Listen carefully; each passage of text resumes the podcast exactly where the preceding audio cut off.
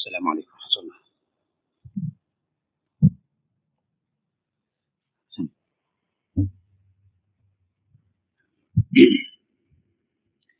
الحمد لله رب العالمين وصلى الله على نبينا محمد وعلى آله وصحبه أجمعين. اللهم اغفر لنا ولشيخنا وللحاضرين والمستمعين برحمتك يا أرحم الراحمين.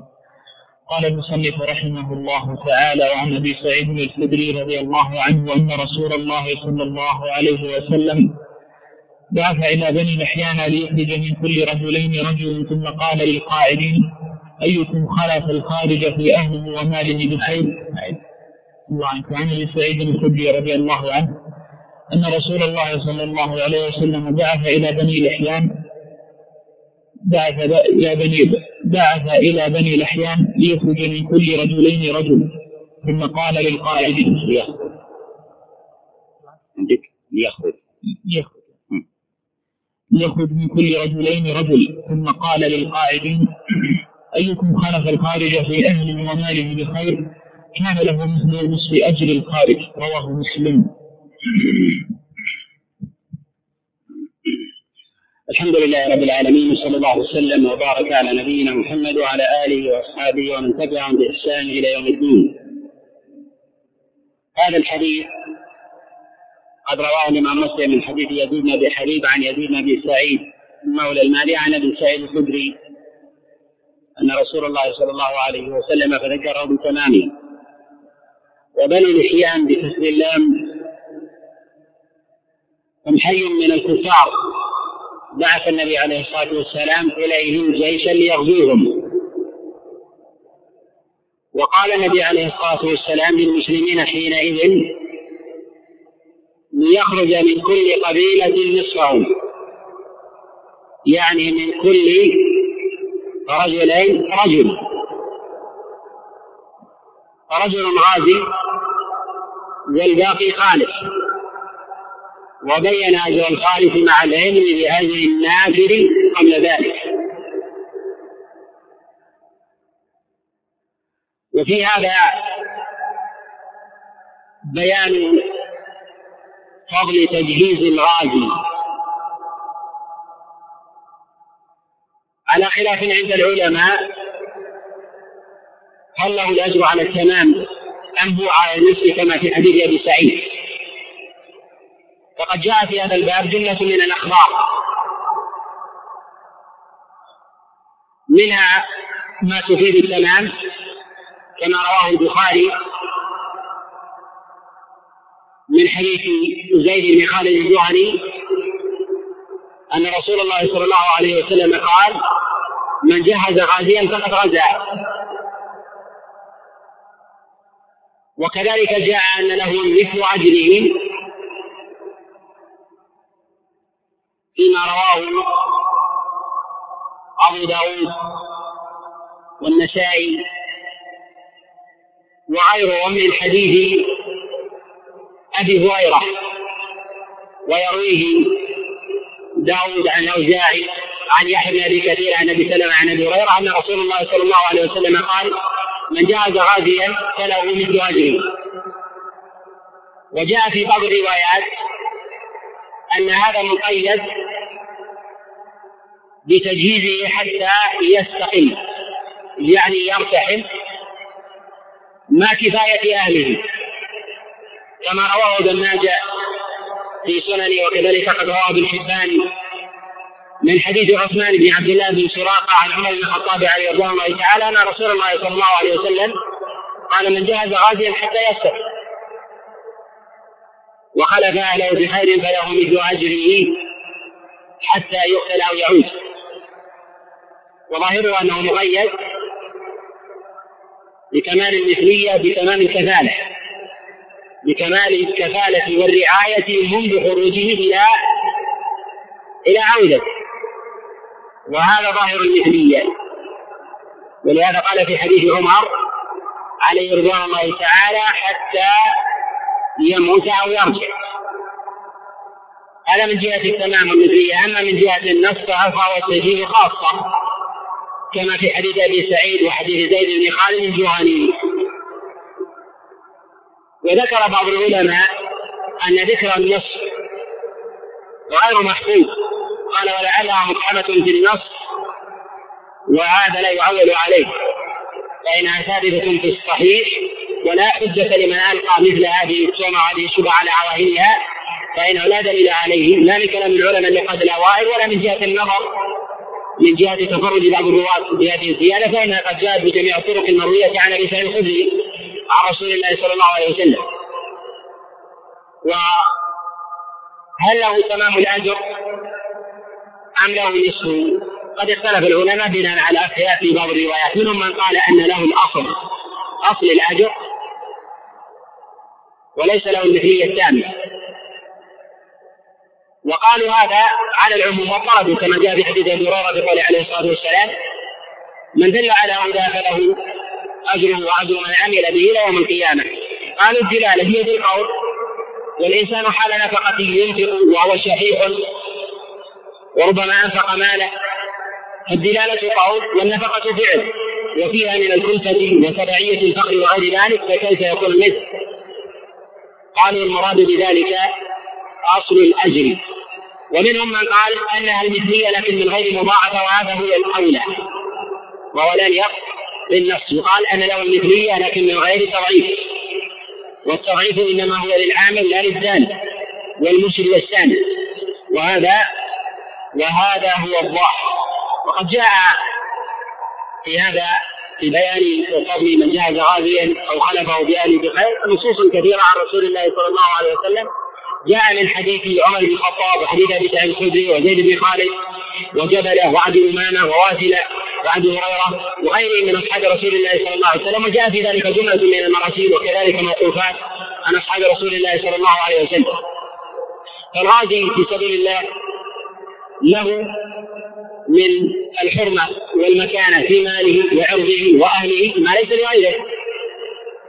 وكما أن رسول الله صلى الله عليه وسلم جعل من الأجر العظيم والثواب الجزيل لمن خلف أهله كذلك فيما يقابله ويلزم منه مع ورود النص في ذلك الإثم العظيم في من تعدى على أهله بالنوال بالعرض أو سلب الأموال وغير ذلك. ولهذا قال النبي عليه الصلاة والسلام كما روى الإمام مسلم من حديث علقمة عن سليمان بن بريدة عن أبيه أن رسول الله صلى الله عليه وسلم قال حرمة نساء المجاهدين على القائمين كحرمة أمهاتهم. ومن خالف غازيا في أهله فخانه في أهله. قام يوم القيامة فيقال له خذ من حسناته ما شئت. ثم التفت رسول الله صلى الله عليه وسلم إليه وقال أما ظنك. يعني ما ظنكم ماذا يلقي له من حسنات والناس في مثل هذا اليوم أحوج ما يكونون للحسنات ودفع ودفع السيئات. وذلك أن الإنسان حينما ينفر قد عرض نفسه للهلكة والقتل وهجر الأموال والأولاد. والمكاسب الدنيا بحذافيرها وأقبل إلى الله عز وجل فاستحق فاستحق شدة العصمة مع العصمة الأصلية التي يشترك فيها مع سائر الناس. وفي هذا الخبر أيضا أن المسلم يجب عليه أن يقبل أهله ويعتني به. ولهذا قال النبي عليه الصلاة والسلام كما جاء في صحيح مسلم وكذلك النسائي وغيرهما قال كفى بالمرء اثما أن يضيع من يميت قوتا وقد جاء عند ابي داود وغيره وروى الإمام مسلم كذلك أن رجلا جاء إلى رسول الله صلى الله عليه وسلم فقال إني أريد أن أخذ. قال وما تركت تركت لاهلك قال لم اترك شيئا. وقال النبي عليه الصلاة والسلام كفى بالمرء اثما أن يضيع من يقول. وفي هذا الخبر كما قال بعض العلماء أن من غزا استحق الأجر إن أخلص لله عز وجل. وإن خلف أهله بشيء من مال وكفاية تامة استحق أجرين. فإذا كان الخالف استحق الأجر التام وهو قد غزا بنفسه واستحق الأجر بفعله قد استحق النافر الذي قد كفل أهله الأجرين بتمامهما. وما يتبعها من مضاعفات وعلى القول الذي اختير انه له بأصل فعله التضعيف وبأصل خلافه أصل الأجر من غير من غير تضعيف. وقد كان رسول الله صلى الله عليه وسلم كما روى الطبراني وغيره إذا لم يغزو أعطى سيفه عليا أو أسامة و وغيرهم من أصحاب رسول الله صلى الله عليه وسلم متى يناله شيء من من السهم عليه عليه الصلاة والسلام؟ النبي عليه الصلاة والسلام مشرع ومدلل لأبواب الفرج عند أبي داود عليه رحمة الله السنن عن رسول الله صلى الله عليه وسلم وفي إسناده. عمر قال من لم يغزو أو يجهز غازيا أدركه الله أو أصابه الله بقارعة قبل قيام الساعة وفي إسناده ضعف نعم. وعن أبي موسى رضي الله عنه قال وسئل رسول الله صلى الله عليه وسلم عن الرجل يقاتل شجاعة ويقاتل حمية ويقاتل رياء أي ذلك في سبيل الله؟ فقال رسول الله صلى الله عليه وسلم من قاتل لتكون كلمة الله هي العليا فهو في سبيل الله. الحديث قد رواه البخاري ومسلم من حديث شعبة بن الحجاج عن عمر عن أبي وائل عن أبي موسى عن رسول الله صلى الله عليه وسلم وهذا الخبر فيه بيان ظنون أو شكوك ونحو ذلك ويقبل عليه سائل الإقبال كذلك في احتراز من الوصف بالشهيد فإن الإنسان لا يدري ما حال هذا الإنسان فإذا كان هذا في أصحاب رسول الله صلى الله عليه وسلم وقالوا ذلك وقد علم بعضهم من نيات البعض من يقاتل مع النبي عليه الصلاة والسلام شيئا من ذلك فهو من من باب أولى. وحينما سأل رسول الله صلى الله عليه وسلم رجل يقاتل بشجاعه ويقاتل بحمية ويقاتل ليرى مكانه أي ذلك في سبيل الله؟ يدل على أن الإنسان يقاتل لأجل ثلاثة دوافع. الدافع الأول دافع العقل الذي استنار بدلالة عن قناعة وهذا إن كان دليله الشرع فهو المجاهد في سبيل الله. الثاني دافع الحمية وهذا ليس في سبيل الله إن لم تكن حميته للشرع. الثالث دافع دافع الشهوة وإشباعها سواء كان في المال أو الفرد أو البطن أو غيرها. من المكاسب من سمعة وغير ذلك فهذا ليس في سبيل الله.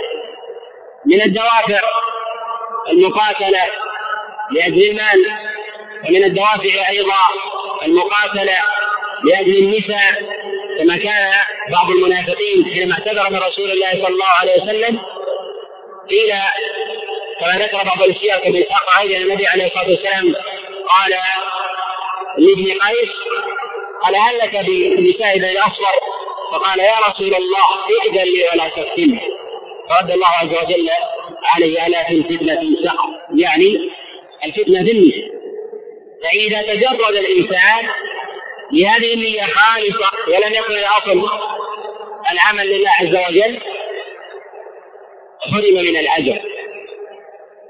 وكان نصيبه من ذلك نصيبه من ذلك ما أراد. ولهذا قال النبي عليه الصلاة والسلام إنما الأعمال بالنيات وإنما لكل امرئ ما نوى. والمقاتل في سبيل الله هو الذي يقاتل بدافع العقل المستنير بدليل الشرع والمقاتلون العاملون لا يخرجون من ثلاثة أوصاف.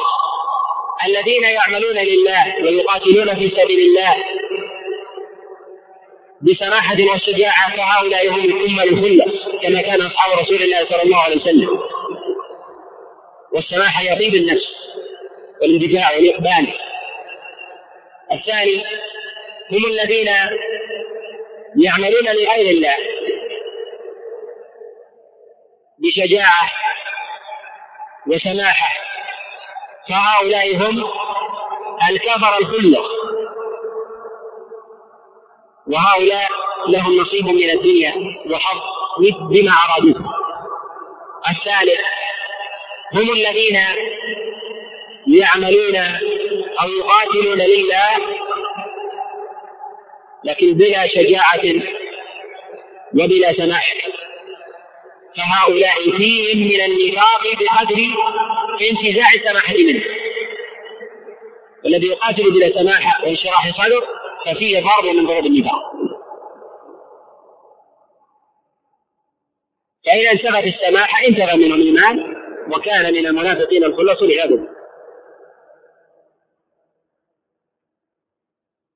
وقد يشكل على هذا في قول النبي عليه الصلاة والسلام لابن قيس هل لك في نساء بين العصر؟ وفي قوله عليه الصلاة والسلام من قتل قتيلا فله سلف.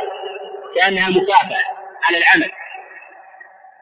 هل من قاتل لأجل ذلك يكون قاتل لغير الله؟ يقال إذا كان أصل خروجه والمقاتلة في سبيل الله وإعلاء كلمة الله فإن هذا هو المقاتل في سبيل الله وإن أراد شيئا من غير من غير ذلك تبع وهذا جائز عند عامة العلماء سوى ما ينقل عن الإمام مالك رحمة الله تعالى أنه كره ذلك. وأمر بالتجرد على وجه العموم وفي هذا نظر في ظواهر النصوص عن رسول الله صلى الله عليه وسلم.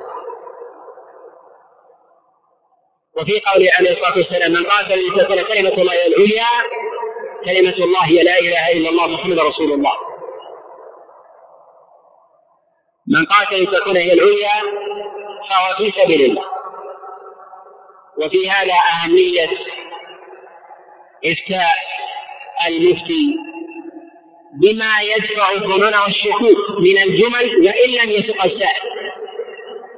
السائل قال الرجل يقاتل حمية والرجل يقاتل شجاعة.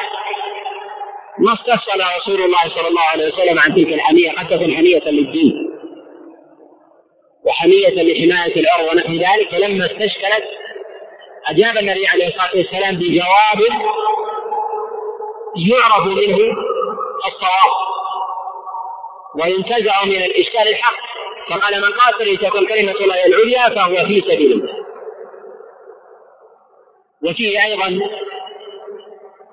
أن الإنسان قد يقاتل وقد يعرض نفسه للمهالك. ويبذل ماله ونفسه وكذلك عرضه لأجل شيء من متاع الدنيا. فإذا كان هو في إزهاق النفس فهو فيما دونه من باب أولى. وهذا لا يكون إلا من رجعت نفسه وقل إيمانه وضعف دينه وبعد عن الفطرة السوية وعن المنهج الحق القويم. نعم. عن ابن عباس رضي الله عنهما قال قال رسول الله صلى الله عليه وسلم يوم الفتح فتح مكة لا هجرة ولكن جهاد عن ابن عباس رضي الله عنهما قال قال رسول الله صلى الله عليه وسلم يوم الفتح فتح مكة. لا هجرة ولكن جهاد ونية وإذا استنفرتم تنفروا متفق عليه. الحديث رواه البخاري. ومسلم من حديث منصور عن مجاهد بن جابر عن طاووس عن عبد الله بن عباس. وقوله عليه الصلاة والسلام لا هجرة يعني بعد الفتح. الهجرة هي مفارقة الشيء. ومن فارق أحد فإذا فارق أحد شيئا فقد هجره. ولهذا قال النبي عليه الصلاة والسلام لا يهجر أحدكم أخاه فوق ثلاث يعني لا يفارقه والمهاجرة والمهاجرة تقتضي المقاطعة على التمام وإلا لا تسمى مهاجرة. والهجرة هي من أفضل الأعمال وأحبها إلى الله. يقول النبي عليه الصلاة والسلام كما في صحيح الإمام مسلم من حديث عبد الله من حديث عمرو بن العاص أن رسول الله صلى الله عليه وسلم قال الإسلام يهدم ما قبله والهجرة تهدم ما قبلها والحج يهدم ما قبله. وهذا يدل على أنها تكفر سائر الديون إلا المظالم وهذا بالاتفاق. والمظالم هي الحقوق التي بين الناس من ديون أو دماء أو غير ذلك. لما هو في حكمها أنها لا تكفر وإنما يكفر ما بينهم الله سواء كان من الكبائر والصغائر باتفاق العلماء. ولهذا كانت من أعظم الأعمال واقترنت بالإسلام وبركن الإسلام وهو الحج. تابع ما قبلها يعني تزيل ولا يبقى معه شيء.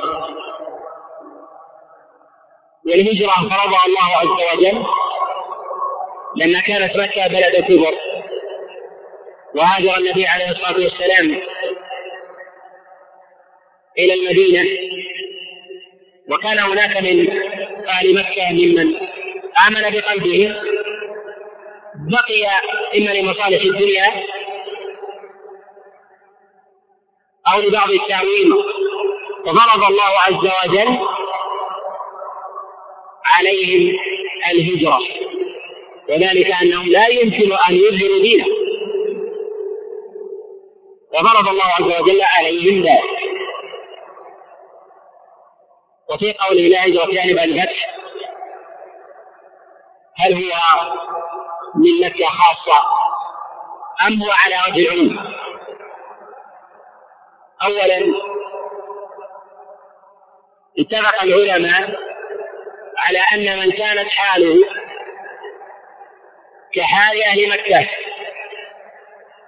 ولا يستطيع أن يظهر دينه مع إمكانه يجب أنه يجب عليه سواء كان بعد الفتح أو قبله. وذلك على السواء. وذلك أنه يجب فيه إظهار الإسلام والإيمان. وإنما الخلاف فيما عدا ذلك. ذهب واحد من الصحابة وجمهور العلماء إلى أنه لا هجرة بعد الفتح لمن أظهر دينه وهذا القول هو قول عائشة عليه رضوان الله تعالى وجماعة من السلف. قد روى البخاري من حديث عبيد بن عمير قال أتيت إلى عائشة عليه رضوان الله تعالى أسألها عن الهجرة فقالت إن الله فرض الهجرة على المسلمين قبل فتح مكة. أما الآن فقد فتح البلدان وأمن المسلمون ولا هجرة ولا هجرة بعد الفتح. وكذلك لما جاء كما جاء في الصحيح من حديث مجاشع ابن مسعود قال أتيت رسول الله صلى الله عليه وسلم بأبي مالك. ليبايعه على الهجرة. فقال النبي عليه الصلاة والسلام لا. لا هجرة بعد فتح مكة ولكن أبايعه على الجهاد على الجهاد في سبيل الله. وهذا يدل على أنه إن أمكن الإنسان أن يظهر دينه لا يجب عليه ودليل ذلك أن بعض الصحابة ممن كان بمكة رفع عنهم الملام كانوا عين اللحام كان وعن بني عدي. قال له قومه لما أعد العدة للهجرة قالوا ابق فينا. ونحن نكفيك. وكنا ما كنت تكفينا. ونعصمك ممن أرادك فبقي فيهم فكان يدخل أيتامه ويقوم على نسائهم. ثم هاجر بعد ذلك.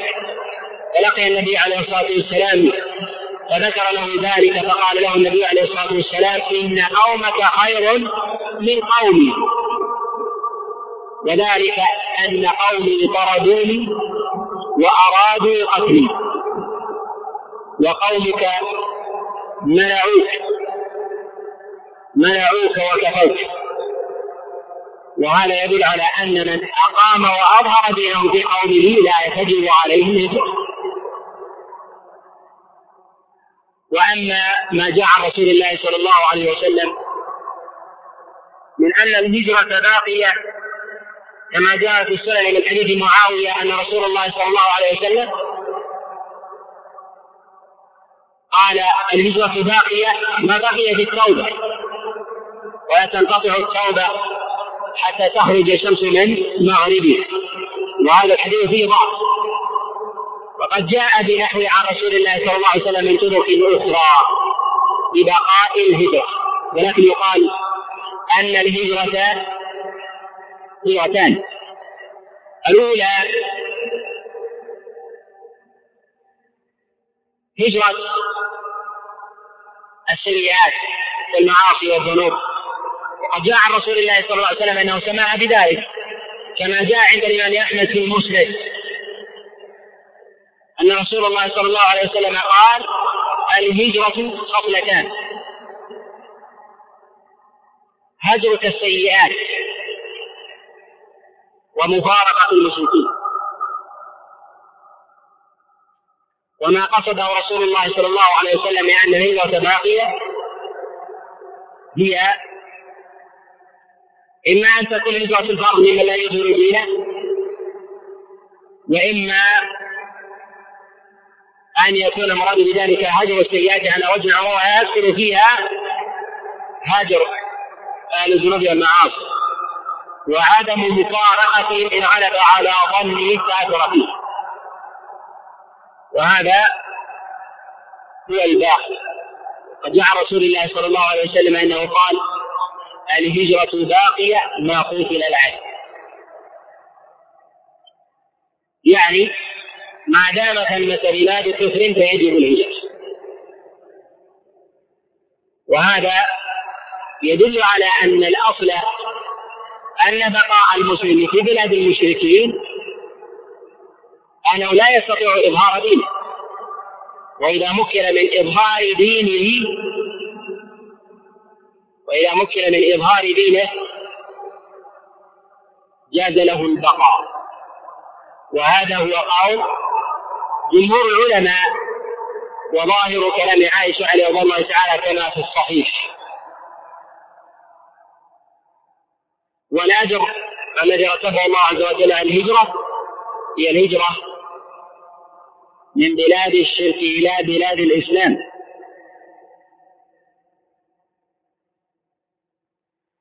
وأما الهجرة من بلاد المسلمين التي يظهر فيها الفسق والفجور والطغيان إلى بلاد مسلم أخرى فهذه ليست هي المقصودة هي المقصودة في الشرع.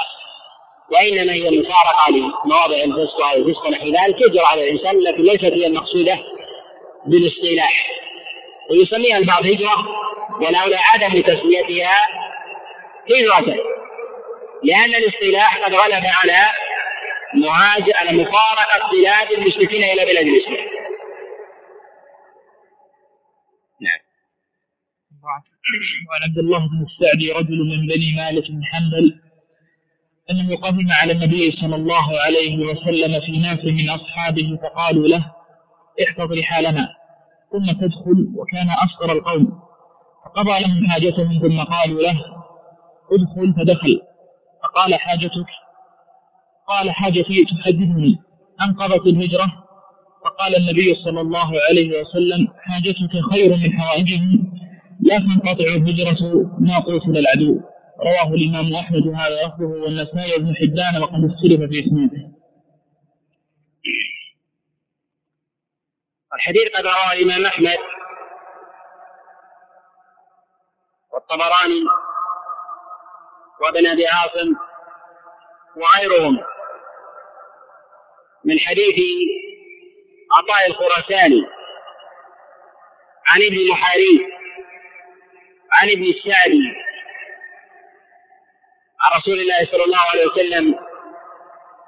رواه عن عطاء الخراساني عثمان بن عطاء ورواه كذلك يحيى بن ضمة. والخلاف في إسناده فيما رواه النسائي من حديث الوليد بن مسلم عن عبد الله بن العلا عن بشر بن عبيد الله عن أبي إدريس الخولاني عن عن ابن سعد عن رسول الله صلى الله عليه وسلم. رواه عن الوليد بن مسلم هشام بن عمار وعمر بن عثمان. واختلف فيه على الوليد. رواه عيسى بن مساور الحميدي وعبد الوهاب بن نجد وغيرهم. رووا فذكروا فيه بسط ورواه غيرهم كمروان بن محمد وإبراهيم بن العلاء وغيرهم ولم يذكروا فيه بسط وكذلك قد وقع فيه اختلاف فقد جعل ثم توافق بين أبي إدريس القولاني وابن السعدي وهو حسان وهذا يبدو أنه مرجوح. والصواب فيه أنه من حديث أبي إدريس الخولاني عن ابن السعدي عن رسول الله صلى الله عليه وسلم. وهذا هو الاختلاف. وقد صح هذا الخبر جماعة من العلماء كابن حبان والحاكم وكذلك جود إسناده الحافظ ابن حجر وغيره. وهذا فيه دليل على بقاء الهجرة. وحمله من قال بظاهره على أن النبي عليه الصلاة والسلام حينما قال لا هجرة بعد الفتح على نفي الهجرة من مكة من من غير من مكة إلى غيرها بعد فتح. ولا هجرة بعد الفتح. من مكة لأنها أصبحت دار إسلام. لا دار كفر ومكة هي دار إسلام بعد دخول النبي عليه الصلاة والسلام لها الفاتحة. وتبقى كذلك إلى قيام الساعة. وتقدم الكلام على مسألة الهجرة وبقائها. وعن أبي موسى رضي الله تعالى عنه قال قال رسول الله صلى الله عليه وسلم فك العاني أي الأسير وأطعم الجائع وعود المريض رواه البخاري. حديث رواه البخاري من حديث أبي وائل الشقيق عن أبي موسى عن رسول الله صلى الله عليه وسلم أنه قال فك العاني. العاني هو الأسير وسمي عاليا.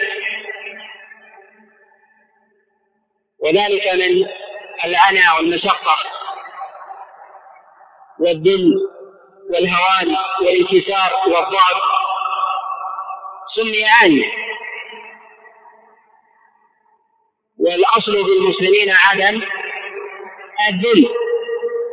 وخص هذا بالأسير لاختلافه عن الأصل. فيفك هو ومن في حكمه وقال قلة أن المراد بذلك هو الآن. المواد وهذا قد يدخل في الحكم لكنه ليس هو المراد في الأصل في الخبر. وهذا المقصود به في قوله عليه الصلاة والسلام فك الآن يعني الأسير باتفاق باتفاق السلف. والأمر هنا للوجود. لأنه يجب فكاك الأسير لمن قدر عليه من المسلمين والأمر هنا للوجود باتفاق العلماء لمن قدر عليه. والأسير هو من وقع بأيدي المشركين من المسلمين. فيجب اتكاقه بالمال وإن كان المال باهظا. قال الإمام مالك وإن لم يبق من مال المسلمين درهم قال ابن عربي وكذلك قال جميع العلماء. وقال بعض العلماء أنه أنه يجب فداء المشركين الأسرى. بالمسلمين الأسرى. إن كان ذلك إن كان ذلك يمكن من فكاك أسره وأنه يحرم قتله. والإمام أحمد عليه رحمة الله يميل إلى عدم أخذ المال عند أسر المشركين. ويوجبها ويوجب الفدية للمشركين بأسار المسلمين. وهذا من جهة الفكاك محل اتفاق عند العلماء على اختلاف في بعض صوره. في مسألة الفكاك للمال أو بالفدية للمشركين ونحو ذلك مع اتفاقهم على الوجود. قد جاء عن رسول الله صلى الله عليه وسلم لذلك أخبار كثيرة بفكاك الأسرى منها أنه كاد بالمشركين كما جاء في الصحيح من حديث عمران بن حصين أن رسول الله صلى الله عليه وسلم كاد المشركين للمسلمين من أسارى بدر. وجاء عن رسول الله صلى الله عليه وسلم أنه كتب العهد بين الأنصار أن يفكوا الأسير يعني أسيرهم عند غيره. وأما فكاك الأسير بالمال فلا يثبت بذلك خبر عن رسول الله صلى الله عليه وسلم. وعدم الثبوت لا يدل على المنع. ولهذا قال الإمام أحمد عليه رحمة الله وأما الفد وأما فكاك الأسير بالمال فلا أعلم بذلك شيء. والأسير في الإسلام من المشركين جاء الإحسان إليه في كلام الله عز وجل وكلام رسول الله صلى الله عليه وسلم. قال الله جل وعلا في كتابه العظيم ويطعمون الطعام. على حبه مسكينا ويتيما واسيرا. قال ابن عباس وكان الأسرى عند نزول هذه الآية هم من المشركين. يدل على أنه يجب الإحسان على أسرى المشركين الذين بأيدي المشركين. وعدم الإساءة إليهم والإحسان إليهم بالطاعة. كما امتدح الله عز وجل المحسنين إليهم وقرنهم سبحانه وتعالى بالمساكين بالمساكين واليتامى. وهذا يدل على أهمية الإحسان إليهم تأليفا لقلوبهم لأن المقصد هو دخولهم الإسلام. كما أحسن النبي عليه الصلاة والسلام لثمامة عليه رضوان الله تعالى حينما ربطه النبي عليه الصلاة والسلام قصته في الصحيح ربطه بسارية المسجد. وكان النبي عليه الصلاة والسلام يدخل عليه ثلاثة أيام وفي كل مرة يقول ماذا تظن أني صالح بك. فقال ثمامة للنبي عليه الصلاة والسلام إن تقتل تقتل ذا دم. يعني رجل قد قتل في المسلمين وأصاب فيهم دم. وإن تنعم تنعم على شاك. وإن ترد المال فاطلب منه ما شئت. فينصرف النبي عليه الصلاة والسلام وفي اليوم الثالث أمر بتركه. ثم ذهب عليه رضوان الله تعالى إلى بعض مساكين المدينة فاغتسل. فجاء إلى رسول الله صلى الله عليه وسلم فقال له النبي عليه الصلاة والسلام ما لا تريد؟ قال أشهد أن لا إله إلا الله وأن محمدا رسول الله.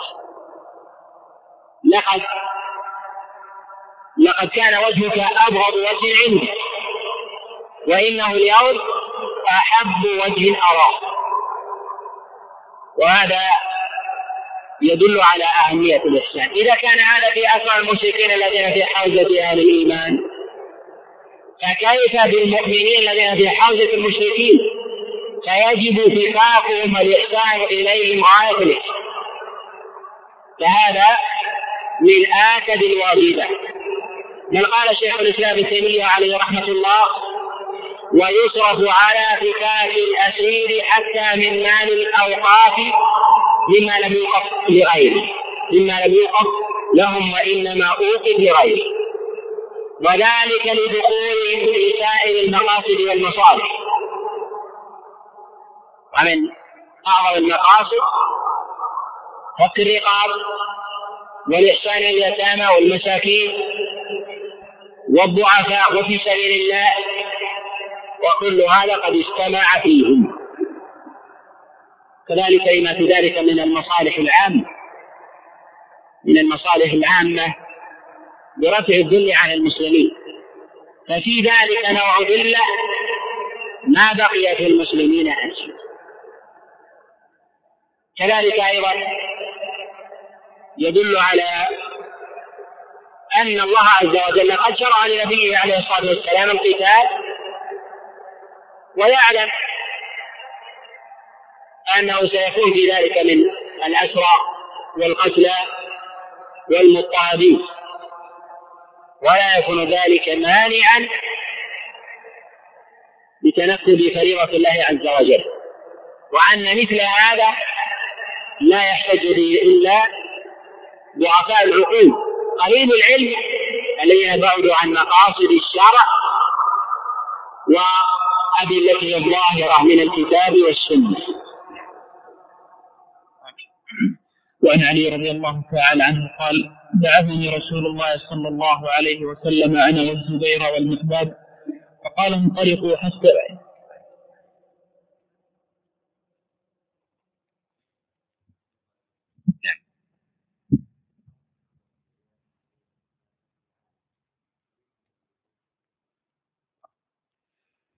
دلالة الاقتران عند الأصوليين عند جماهيرهم من الحنفية والشافعية والحنفية على أنها ليست بدلالة قوية بل هي دلالة ضعيفة.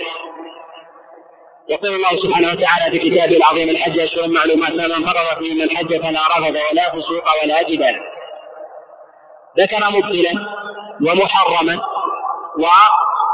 ومكروها وعطفهما ومعناه دلالة الاقتران تظهر في كتاب وجل أظهر من السنة باعتبار أن السنة قد يحصل بها تقديم وتأخير ورواية بالمعنى ونحو ذلك. فإذا لم يكن هذا في النص الصريح المحفوظ.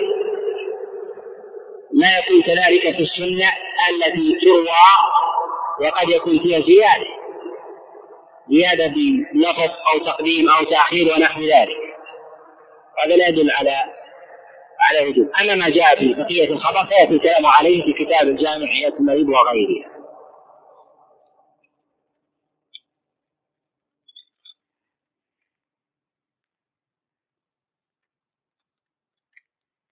يقول هل إذا نزل عبد في بلدان في بلدان هل لأهل البلد أن يرحلوا عن البلاء؟ لا. بل يجب عليهم أن يدافعوا عن بلدهم ما استطاعوا. وإذا رأوا استحكام العدو ونحو ذلك لا حرج عليهم أن يأرزوا لبلد من بلدان المسلمين.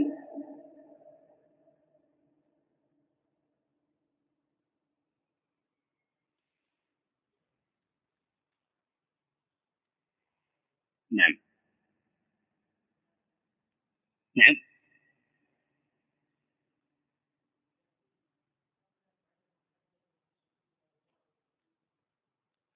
هذا هذا يرجع للمصلحة باعتبار أن الأسرى يتفاوتون منهم الصغير ومنهم الكبير ومنهم المرأة. المرأة تكون اسرا وعرضا بخلاف الرجل. كذلك الصبي يختلف عن الرجل وبالمسلمين من هو صاحب جاه وشرف وعلم وقيادة يختلف عن غيره.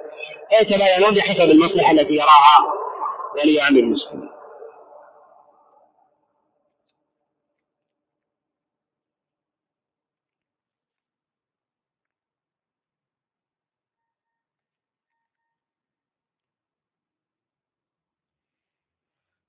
يقول تعدد الأقوال المقاطعة الذين يسبون الرسول صلى الله عليه وسلم فالأفضل الاستمرار أو التوقف.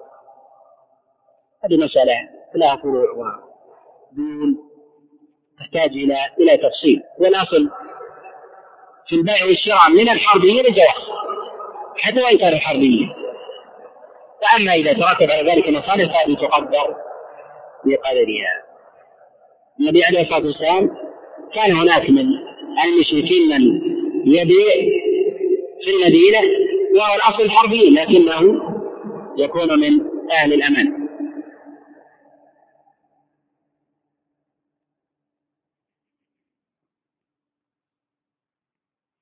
يقول كيف يكون التوفيق بين آية السيف أهل الكتاب جميعا؟ ومسألة عدم التعرض لأهل الكنائس والفلاحين. فما حكم شرعا؟ هذا لا يخرج الآية عن عمومها وما استثني استثني بدليل والإطلاق قد جاء في الآية. ولا إشكال في هذه الآية حتى حتى يورى يقول ما هي السماحة ومتى يكون منافقا خالصا؟ السماحة هي سلامة القلب. وأن لا يكون في قلبه ريبة. في هذا العمل. هذا هو المقصود بالسماحة.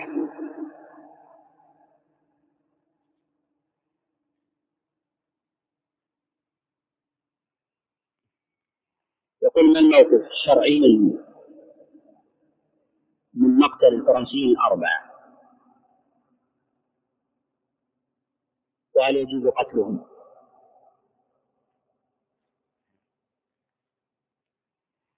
قتلهم محرم. قتلهم محرم. ولا أظن أن ثمة أحد يقول بالجواب حتى يورد مثل هذا السؤال. وذلك أن النبي صلى الله عليه وسلم قال كما جاء في صحيح البخاري من قتل معاهدا لم يرح رائحة الجنة وإن ريحها ليوجد من مسيرة أربعين. وهذا ظاهر في التحريم ثم أنه أيضا قد بلغني أن أنهم مسلمين فإذا كانوا كذلك فالأمر فالأمر أشد. كما قال الله عز وجل ومن يقتل مؤمنا متعمدا فجزاؤه فجزاؤه جهنم. ثم أيضا في آه، نسبة هذا هذا الفعل للتشريع في نظر الذي بادر إلى إلى نسبة مثل هذه الأفعال أنها فعلت تبينا أو استدلالا ونحو ذلك. ينبغي الاحتراز وعدم الانسياق إلى وسائل الإعلام وغيرها التي تحاول قذف بعض الأفعال والزج بها بساحة المسلمين أو ساحة الأدلة الذين يستدلون بأدلة شرعية ونحو ذلك. ونحن نسمع بين والأخرى نسبة بعض الأفعال إلى المسلمين. أو الحاقية قبل أن تظهر صورتها ونحو ذلك. وإن نسب وإن نسب أصحابهم ما هو مقامهم من الدين وما هو مقامهم من الإسلام. وكذلك احتجاجهم من الأدلة الشرعية ونحو ذلك.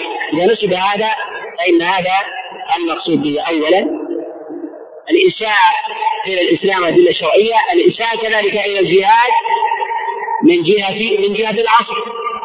وذلك أنه ينبغي أن يتنبه كذلك إلى جزئية مهمة جدا ربما يغفل عنها الكثير وهي أن مسألة الهجرة من بلاد المشركين إلى بلاد الإسلام وهي ربما يكون لها تعلق بمسألتنا هذه من وجه أنه إذا قيل بوجوب الهجرة على قول من قال بوجوب الهجرة ويجب المفارقة حتى مفارقة الحرب.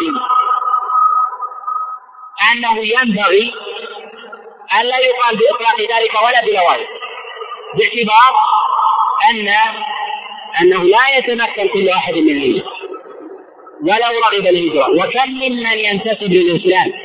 في بلدان المسلمين ويريد مفارقة بلاد الإسلام وما يستطيع في وقتنا الحاضر بشدة العقبات وما يسمى بالحدود أو أو الفيز أو الإقامات وغير ذلك ولهذا لا يقال بكون فلان ينتسب للبلد الفلاني أو ينتسب للجنسية الفلانية ونحو ذلك أن يكون ذريعة من باب انه لماذا لا يكون مهاجرا أو يضع الجنسية ونحو ذلك. كلها ذرائع لا يقولها من؟ من فهم مقاصد الشرع ولوازم. وكثير من يقول بهذه القول يسترسل فيها ويأخذ باللوازم. قد جهل أصول الأدلة كذلك جهل جهل اللوازم الشرعية واللوازم غير الشرعية والموانع. كذلك ما يدخل في باب الأحكام الشرعية وما لا يدخل. وأخذ الدليل واسترساله ونحو ذلك. ثم الأصل في نهي النبي عليه الصلاة والسلام عن عن التعدي على من أعطي أمانة فقد أعطي أنا رجل أمان وإن كان في الأصل في الأصل حربي. النبي عليه الصلاة والسلام قال في المسؤول أنه يسعى بذمته أدناه. قد يعطي أحد الأمان فلا يجوز لأحد أن يعتدي عليه. سواء سواء كنت أنا أو كنت أنت ونحو ذلك. أو كان هذا أو كان هذا لبعض المؤسسات أو أو المدارس ونحو ذلك لأن المسلمون المسلمون ذمتهم واحدة. سواء سواء كانوا جماعات أو كانوا أفرادا وقد شدد النبي عليه الصلاة والسلام في هذا في هذا الأمر. وقد عد بعض العلماء أن مثل هذه الأمور هي من جملة من جملة من جملة الكبائر. وقد قتل النبي عليه الصلاة والسلام رجل قد قتل معاهدا. كما روى أظنه الطحاوي في شرح معاني الآثار من حديث ربيعة بن عبد الرحمن عن ابن البيلماني أن رسول الله صلى الله عليه وسلم أمر بضرب عنق رجل قد قتل بالنية وقال النبي عليه الصلاة والسلام أنا أولى من أوفى من أوفى بذمته وجاء هذا عن عمر بن الخطاب عليه رضوان الله تعالى. وجاء هذا عن عمر بن عبد العزيز أيضا كما روى عن عمرو بن ميمون عن عمر بن عبد العزيز عليه رضوان الله تعالى. وهذه الأمور هذه الدماء هي من الدماء المعصومة التي ينبغي ألا يستهان بها. يقول ما هي أعظم نية الجهاد في سبيل الله يقاتل لأجل رضا الله أم لأجل رضا الجنة؟ أم لأجل أن لا يعبد إلا الله؟ كل هذه نية واحدة أن يقاتل لله أو لرضا الله عز وجل أو لأن لا يعبد إلا الله كلها في الحقيقة هي نية واحدة وإن اختلف اللفظ فيتكتبت من جهة المعنى والله أعلم وصلى الله وسلم وبارك على نبينا